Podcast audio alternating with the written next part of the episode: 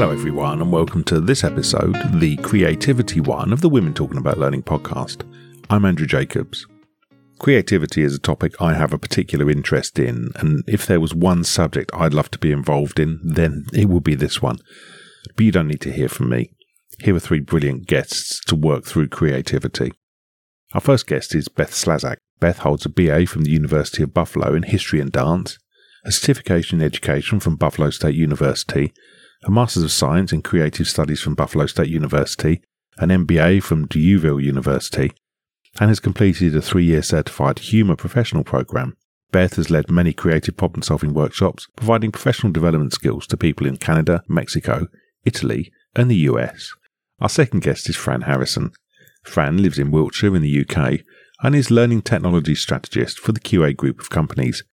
Fran specialises in digital learning strategy inclusion by design in learning, generative AI, and educational technology implementation. Our final guest is Lindsay Deneen. Lindsay has over 10 years of leadership experience in multiple areas of marketing and business across medtech, education, performing arts, fitness, startups, B2B, hospitality, and event management. She champions wellness through her online dance, stretching, and mindfulness courses and serves as consultant and fractional leader. Lindsay holds an MS in management and leadership and an MBA. Strap yourselves in for an awesome podcast episode. Recorded in early January of 2024, this is Women Talking About Learning. This is Beth, Fran, and Lindsay talking about creativity. Well, I'll say good morning to Beth and Lindsay, although it's afternoon here in Wiltshire. How are you both? Doing great. It's so nice to talk with you, Fran and Beth. Thank you so much for joining in this conversation. So excited to be here. I am too. Uh, lovely to meet you, Lindsay and Fran. I'm enjoying this great start to my Friday morning. Yes, I'm. It's, it's quite weird because I'm most of the way through, and after this, I'm I'm logging off, and that's it for the afternoon and the weekend. So creativity. Um, I did actually go out to my networks and just ask them what the big things are that are bothering them. So, shall I just kick off with one of their questions? Just to yeah. get, get, us going, and I'm sure it'll take us in all sorts of directions then. Um, one of my contacts, uh, Sharon Green, asked, um, I thought it was quite an interesting one, how we can stimulate and support people to be more curious and creative at work. She was saying that um, she's a an uh, independent consultant, and she said she regularly gets asked this and would be interested to know what our opinions were. And I was thinking, an extension of that, it's almost what the benefits are of doing that. Why do you want to do that in the first place? So, you know, so what what are your thoughts on that? And what do you what do you do normally?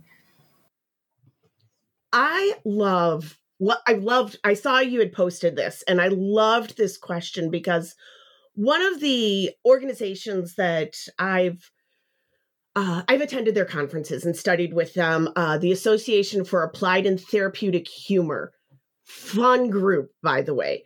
Um, uh, in creativity, uh, that the the the creativity world that I study in works with purposeful play, and I think that's a great time to a great way to stimulate creativity is because part of it is like playing around with ideas and with thoughts, and you look at children. Uh, Mr. Rogers in the US was great for saying play is the work of children.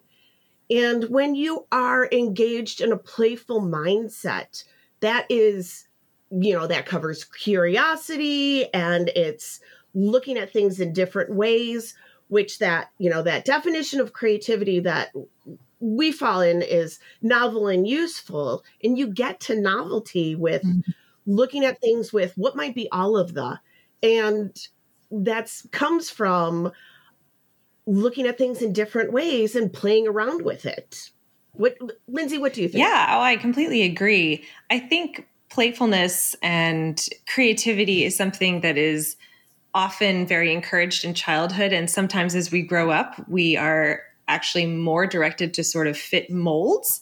Um, and so, therefore, our creativity and our playfulness over time, if we don't keep it up in some way, if we don't have a habit of it or cultivate it, becomes kind of stilted.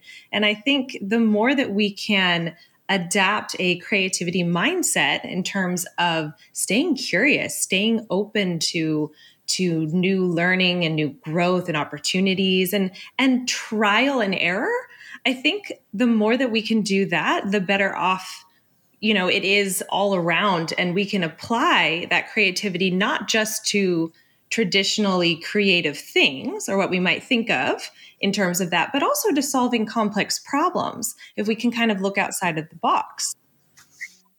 That traditionally creative things. Oh, when people find out what I do, they're like, I'm not creative. And I'm like, oh. Let's just find out about that, shall we? do you mean artistic? Do you mean artistic? I, I, all artists are creative. Not all creative people are artists. Like Beyonce, you are brilliant.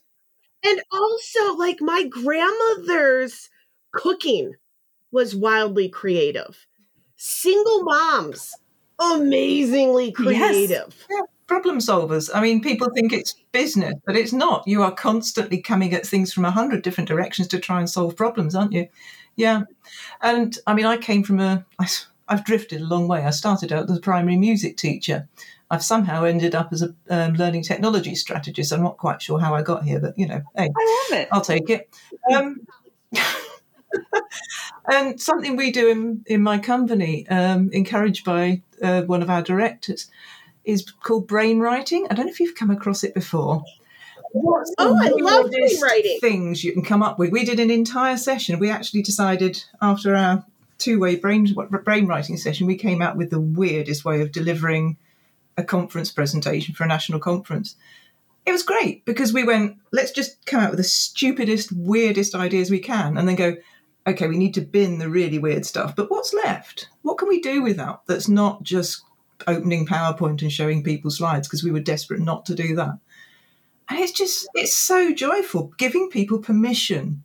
Yes. And I, I, I used to be so frustrated when I used to work in schools and hear people saying, stop being silly. No, mm. be more silly. We can rein this in later. And just stop being silly. And in workplaces, you hear it in work as well. No, let's let's create spaces where people are safe to be silly. Right. One of my favorite things when we do a debrief is, you know, how did that feel? And when somebody says silly, oh, I love that. In medieval times, silly was a blessing that you would give people because the person who was silly was the jester who could speak truth to power. So you would bless people with silliness. And I just love when anybody says, Oh, I feel silly because that was, it's fantastic. Being able to be silly is being able to engage in truth to power. And Fran, that, that like I love when people can do world's worst or what's the worst thing that can happen. Come up with the worst idea.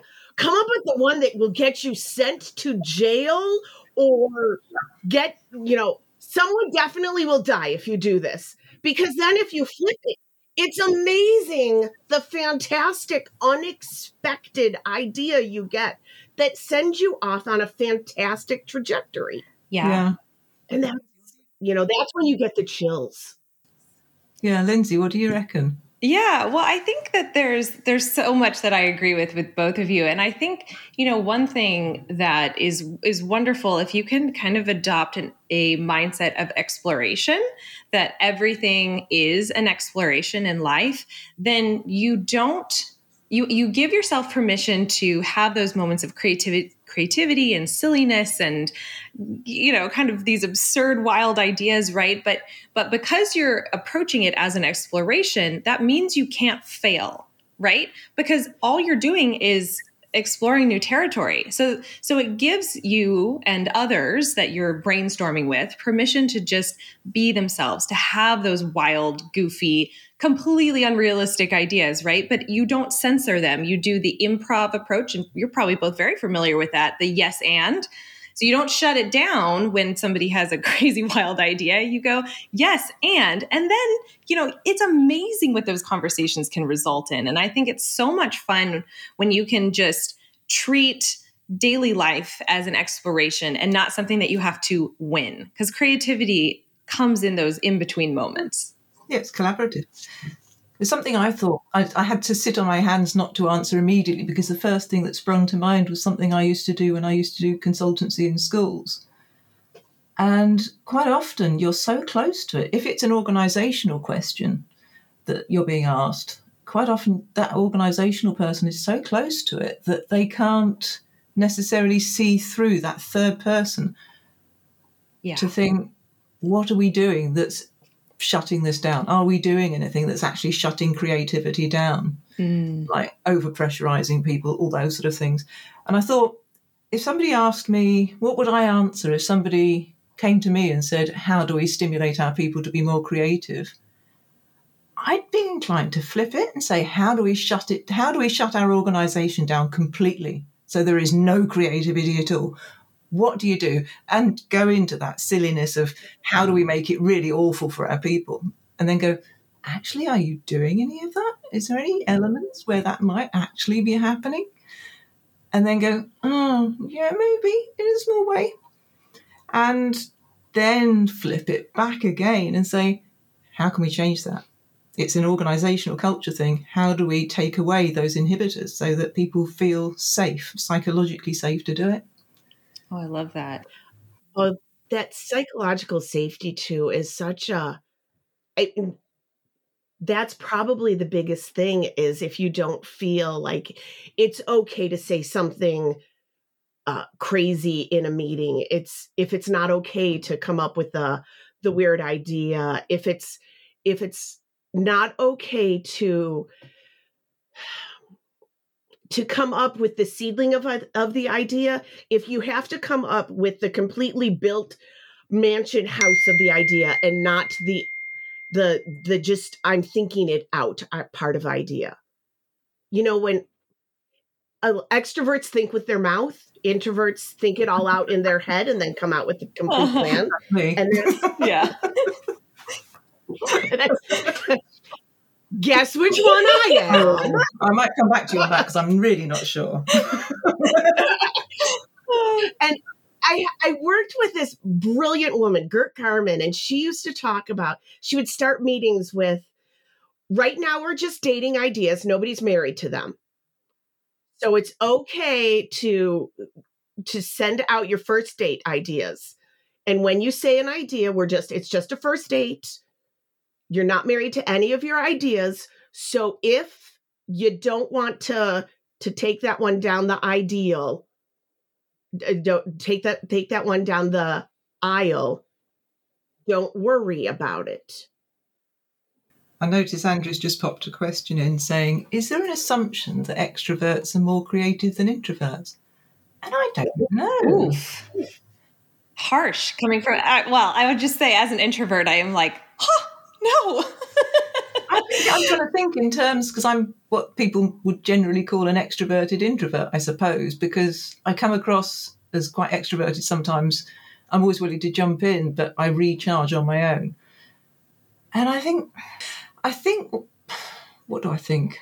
I think in conversation, it's an, an introvert will shut down, think, and then come out with their answer. In the meantime, the extroverts, as you say, are thinking out loud, are talking, gregarious. So I suppose, is there an assumption? In certain areas, I would say maybe there are, but those areas may be where somebody's not taking the time to make sure everybody has a voice to cycle round. I think there is the assumption, and I don't think it's true. Hmm. And I think it's starting to change. Like in the past five years, there's been more publishing, more more looking at introversion and the value of it, and ambivert, and uh, understanding more understanding of it. It's it's started to to flip a little more but i think i think there is an assumption just because extroverts tend to be the loudest yeah they speak first i guess myself out. Not necessarily loud, it's just first, I suppose. And yeah, I wonder if diver- diversity and inclusion, because we're get becoming much more aware as a you know certainly UK US society as making sure everybody does have that voice, making sure everybody's represented, feels that they have a, a space. If that helps, Lindsay, what do you reckon? Yeah, and I think I think providing space, holding space for introverts to to be able to take a moment and think through their responses so that they don't feel also pressured to have an immediate thing to say. I think that's a big component that would help foster their creativity in a way that feels good to them or perhaps even allowing them say even if it is a pub- more public brainstorming session to to have a moment where either they don't need to talk they, they aren't necessarily called upon because uh, that can i think make introverts, especially extreme introverts, a little bit uncomfortable because they need that time to sort of process ideas on their own. So they p- might not be as, you know, rapid fire i'm going to throw this idea out then this idea out then this idea out but if you let them simmer for a minute and just sort of think about it then all of a sudden they've put the little threads together and then come up with the you know with a great idea. So i think giving permission to allow people to be creative in their own ways is really important too. And that spreads you know not just extrovert versus introvert but across demographics and and uh, backgrounds and all sorts of other things that might you know again make somebody feel a little less comfortable speaking up and sharing some ideas or their mind. That's why when you said brainwriting that's a tool that i love using because it's brainstorming for introverts. It's quiet. It's gives you time to to work it all out. Write it down. Nobody's talking. You no one knows how fast you're going. You get that chance to to refine it. It's really great for other groups as well for sort of like neurodivergent groups because it's it's so inclusive. It allows everybody to participate equally. It's something something i'm very passionate about is making sure people do that. We use Miro boards a lot because we design online learning.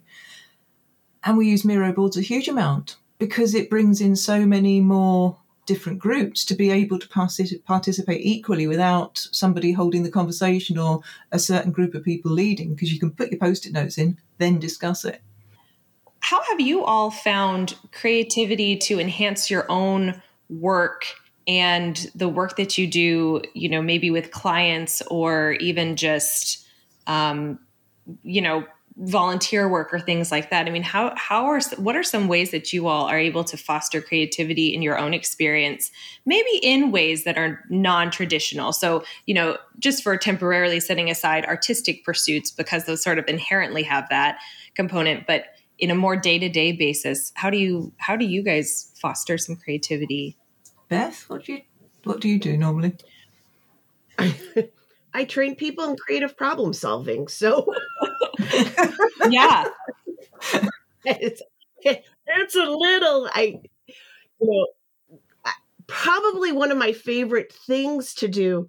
So again, extrovert. Um, don't stand in line next to me at the grocery store or sit next to me on an airplane because there's no such thing as a stranger. There's just somebody who hasn't stood still next to me, and I, I, so I haven't had a chance to talk to.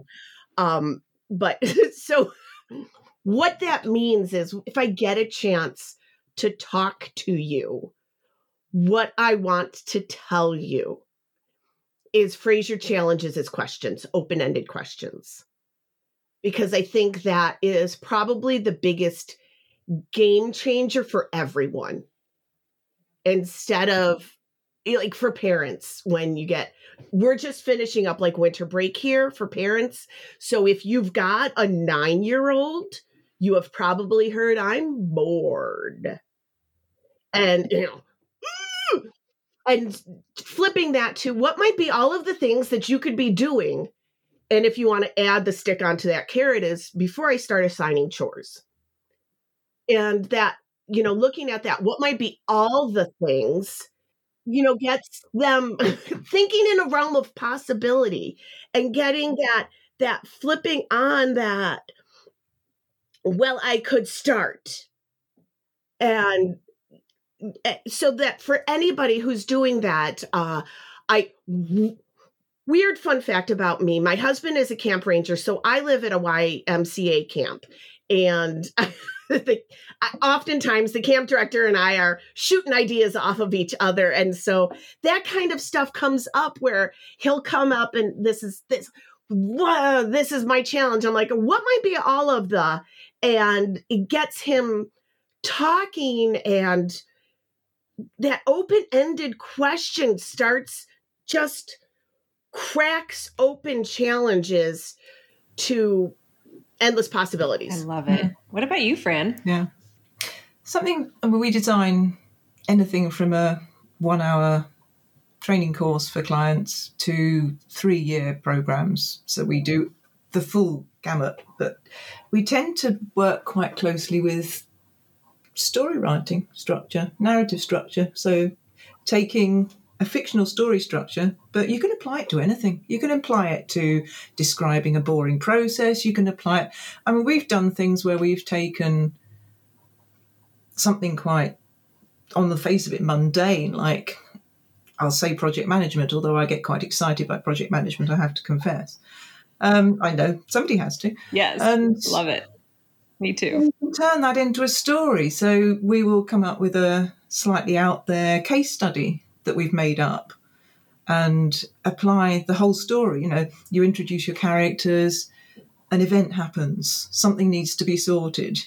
You work through it, you you have your crisis moment, you come to some kind of resolution and then you return to the normal and it's almost like a it's just cycle sometimes, isn't it? But to, to, to apply that story, it creates the narrative where those little bits of knowledge stick together in your learner's mind or your team's mind and they start joining the dots and think, well, actually, that's a bit like that. Start contextualizing, just get that thinking and thinking into a problem rather than just sitting observing it from a distance. Ooh. I love that you make it fun. It has to be, doesn't it? I always used to say with my teaching, if I could get a class of 35 children having fun, you try stopping them learning because you can't. Yeah, if you're engaged, if, if they're laughing, they're listening, you hope. I love. Yeah. Or they're up to something, in which case I want to be a part of it. Brilliant. No shenanigans without me. oh my gosh. But I love I love also, Fran, your idea of project management, honestly, kind of being a part of that process because you know if you think about it in those terms and you and you're trying to solve a problem or or somebody has a challenge that's come up and you you're trying to think about it creativity creatively and then you think okay so what's the best case scenario? What's my ideal outcome? So so that lets your imagination kind of fly in that direction in the positive. And then you can also think on, on the flip side what would be the, the worst case outcome? You can kind of deal with some of those um, maybe anxieties or concerns or fears that might pop up because it's it's it's not real right? Those things are not real yet but but neither is the best case scenario yet. So what you can say is neither is real. Let's let's think about the fact that we obviously don't want those you know negative outcomes but let's let's have mentally processed through them to to overcome them. So we're not going to worry you know so then we don't have to stress continue stressing about those. And let's work towards those ideal outcomes and so then you you also can free your mind a little bit to move past what might be holding you back if you've got those anxieties or there's fears surrounding some of those things. So I think I think I like the idea of, you know, with project management if you if you look at the the the ideal outcome or the the end goal it can often feel very very daunting because you think oh my gosh it's this huge big thing that we're working to accomplish but then you work backwards and you start saying, okay, but today I have five minutes. What can I do in my five minutes to help me get there? And let's just do this one component. And then next, you know, tomorrow I have 10 minutes. I'm going to do my 10 minutes worth and, and build it and whatnot. I kind of like that. Lindsay, that I love object lessons. And that made me think of something we used to, um, I used to teach uh, at risk college freshmen and one thing we used to do is have them set um, a big, scary, audacious goal, and we would have them write it on a slinky. Ooh, ooh. Uh, Fran, are you familiar? Like, I don't know, is that just U.S.? Okay, so we'd have them write it on a slinky so you could see it, and then you pull it apart and you realize your big goal is just made up of little dots. I love that. That's so a really much. good visualization. Yeah. So I love much. analogies and visualizations. Yeah, it's great. And Fran, now I'm just thinking of project management and the hero's journey master. Yes. Yeah. It's it's uh, every project is a hero's journey, isn't it?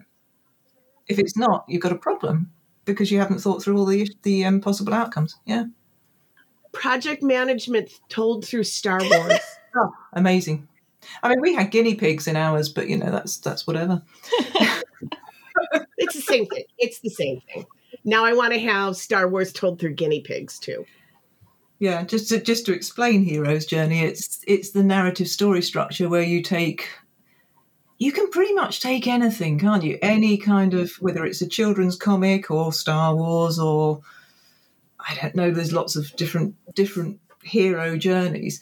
And you look, they're, they're always a person in the beginning and there's there's some kind of limitation or they've got a frustration. Something happens and they have to go through some kind of transformational journey. There's a crisis, there's risk, there's trauma, there's the lowest bottom point where they hit rock bottom and they know they can't find their way out. Then they find something that will enable them to come out, fight their way through, and reach some kind of re- hopefully reach usually reach some kind of resolution at the end. So yeah, I mean that that describes project management. It describes change management. It describes so many things which people will say, "Oh, that's dull." No, it's not.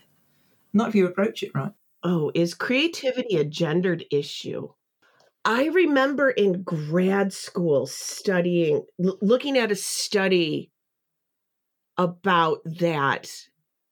And I did a project create, and it was entitled "Creativity is the New Pink." and I, I don't, I, I don't know. Like I look at the the conferences that I attend around creativity, and they do tend to be female dominated. It's in yeah, But yeah. I don't. I everybody needs to solve challenges. You know, I, we talk about who's interested, who needs my my work when I'm when I'm um, going out. I'm like only people who deal with challenges. If you don't have any challenges, you don't need me. Also, I have follow up questions if you don't have any challenges, I'm gonna need to know why. Yeah. It's only that you haven't found them yet. Oh.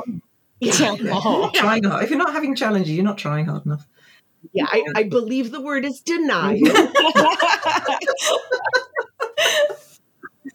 Yeah. I think, yeah, I think I s- I'd say even 10, 15 years ago, certainly in the cultures that I've been working in, living in, it was.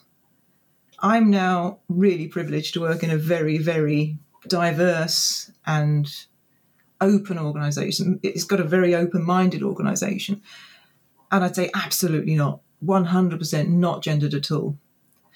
Places I've worked before, there is that stereotypical, traditional, gendered, binary gendered outlook in the organizational culture. So maybe, I don't know to what, I haven't worked in enough different places because I work in a single place now to know whether that's still the case, whether you go into some organizations where there is still that very strong binary gender identity that's imposed by the organizational culture. I think it's getting better though. I, I, yeah, I agree with you. I agree with you both. I do think, though, that creativity is often disguised, and we might not call it creativity. Um, and so, in, in all circumstances where creativity is utilized, so I, I think that it's quite possible that sometimes it's just a case of um, perhaps in you know women are are are maybe drawn to sort of creative pursuits sometimes a little bit more or they might claim that they are or whatever versus men but men are extremely creative too and they are using the same skill sets to solve problems to to develop new ideas new solutions new whatever. So and there's creativity involved in in all professions including those that are male or at least traditionally male dominated. So i i don't personally feel that it's it is a gendered issue. I think creativity is across the board. I think it's a lot about the way that you talk about it and the way that you encourage it. And I think um, creativity is a muscle and it can grow and get stronger or it can atrophy depending on your use of it or not. So I think everyone has you know we are as as children we we are creative. We dance we sing we we engage we are silly we're fun we're playful. And that's you know humans. That's just humans across the board. And then as we get older again sometimes that is kind of tampered down a little bit but i i really think that we all have that gift and it's just something that we either are encouraged to or learn how to cultivate better over time or or not but i think it's there and i think it's a muscle that would like to be used if we would let it. Yeah i think lindsay's right and i think it's down it is down to that definition of creativity. It's pointing out creativity where it's maybe not a yeah it's not painting a picture it's not playing an instrument it's not dancing it's not acting it's not what people immediately say the first sort of four or five things people say when you say what's creativity it's the creative ways in which you do what you do, whatever it is. And I think if you look at it and you, if you really unpick what creativity is, maybe it's not as much, maybe it's not as pronounced. It's a difficult one. You, I don't know if you can, yeah, I, I suppose it's different everywhere, isn't it? So, Lindsay, you brought up like the, the levels of creativity in young children. And uh, like, you know, in the US kindergarten, you go into a kindergarten classroom and you ask them, who's an artist? Every hand goes up. you know? Who is the fastest runner? Every hand goes up. Who is every hand goes up for everything because they are everything. Uh, studies show around fourth grade that everythingness starts to, it's called the fourth grade slump. It starts to drop. And part of it is because we still they have to start to learn things that we as a society have agreed on.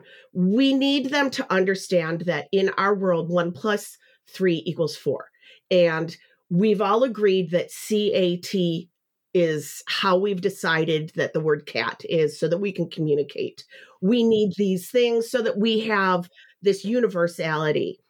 What we have like the the work that we do at at my organization is like trying to to pull them up out of that to get them back into the the possibility realm again and i think the challenge with gender and this is just my own idea is is our, our personal judgment.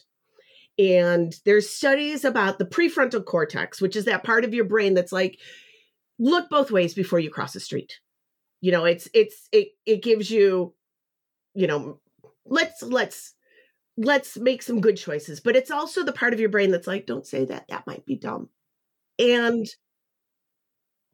traditionally women have been a little more self-censoring because of that and i think that's why 70 years ago when the Creative Problem Solving Institute started, it was all men. And, you know, now it's changed and, and things are changing more uh, because women are understanding that I should speak up. It is okay for me to speak up. And if people have issues with that, then they have issues. I don't. But it's because we're recognizing and we're having to notice and we have to make specific choices and that's what how we're dealing with that gendering mm-hmm. yeah so call to action what what do we do with this for me i would challenge people to look at their everyday lives not necessarily to just work even and look at the things they're doing look at things that the culture is encouraging and consider what of that is creative that you might not originally think of as creative.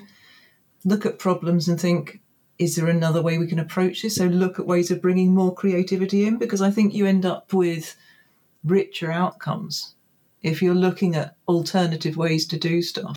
Um, and is there anything that's discouraging people from speaking up?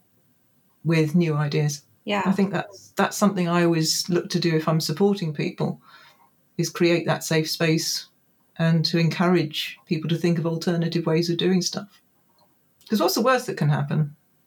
You know, it might be a bad idea. And if you think something's not working, it's probably already a bad idea. Lindsay, what do you reckon? Yeah, I think I think mm. being able to continue to treat your your job, your problem, your decision, whatever it is that you're you're dealing with as an exploration so that you give yourself permission to be playful in the moment in terms of thinking through all of the the elements that you need to in order to make the decision solve the problem whatnot. I think the more that you allow yourself to to think of it as just in terms of exploring. I'm just exploring my options. They're they're not real yet. They're not you know i haven't decided for sure yet. So this is just my opportunity to to be creative to be playful. I think that's a really important thing um, giving yourself that permission and that space to take time to think through alternate ideas and and uh, and allow that to be a part of your process i also think um, I would highly recommend the book Creativity, A Short and Cheerful Guide by John Cleese. It's a brilliant short read. And like you could read it probably in an afternoon, and it is delightful, uh, as you would probably expect. He has a lot of very practical pieces of advice um, to nurture that creative muscle, whether you are in the arts or whether you are an engineer or a scientist or what wherever you are. It's just a really fun read. So I would I would highly recommend that. I'm getting that. That's definitely right. Ooh, I love that. He's going to suddenly wonder why his uh, popularity of his books just shot through the roof. it's great. I think my advice is and this is something I, I'm a big proponent of post it notes on the bathroom mirror. Um, what if, just living in a what if, and then the follow up to that is why not? And if the answer is ever because it didn't work before, then the follow up is what's changed? Because probably something's changed since mm-hmm. then. Yeah. I love that. Sometimes it's the slightest adjustment to do it the way you've done it previously that means it gets through the door the next time and works. Yeah, or it's different people. Never step, step in the same stream twice, right? yeah. Yeah, and I think just, you know, being aware also the world is creative. It's filled with creativity and if you if you open your eyes to see it, if you're willing to explore it, it's really fun life opens up a lot of possibilities when you allow yourself to be playful and cheerful and silly. And you never know where that's going to lead you. No, gives you a reason to get up in the morning, I think. The thought that something might happen. Yeah. And the, the, the, the freeing up of your imagination is just, it's joyful.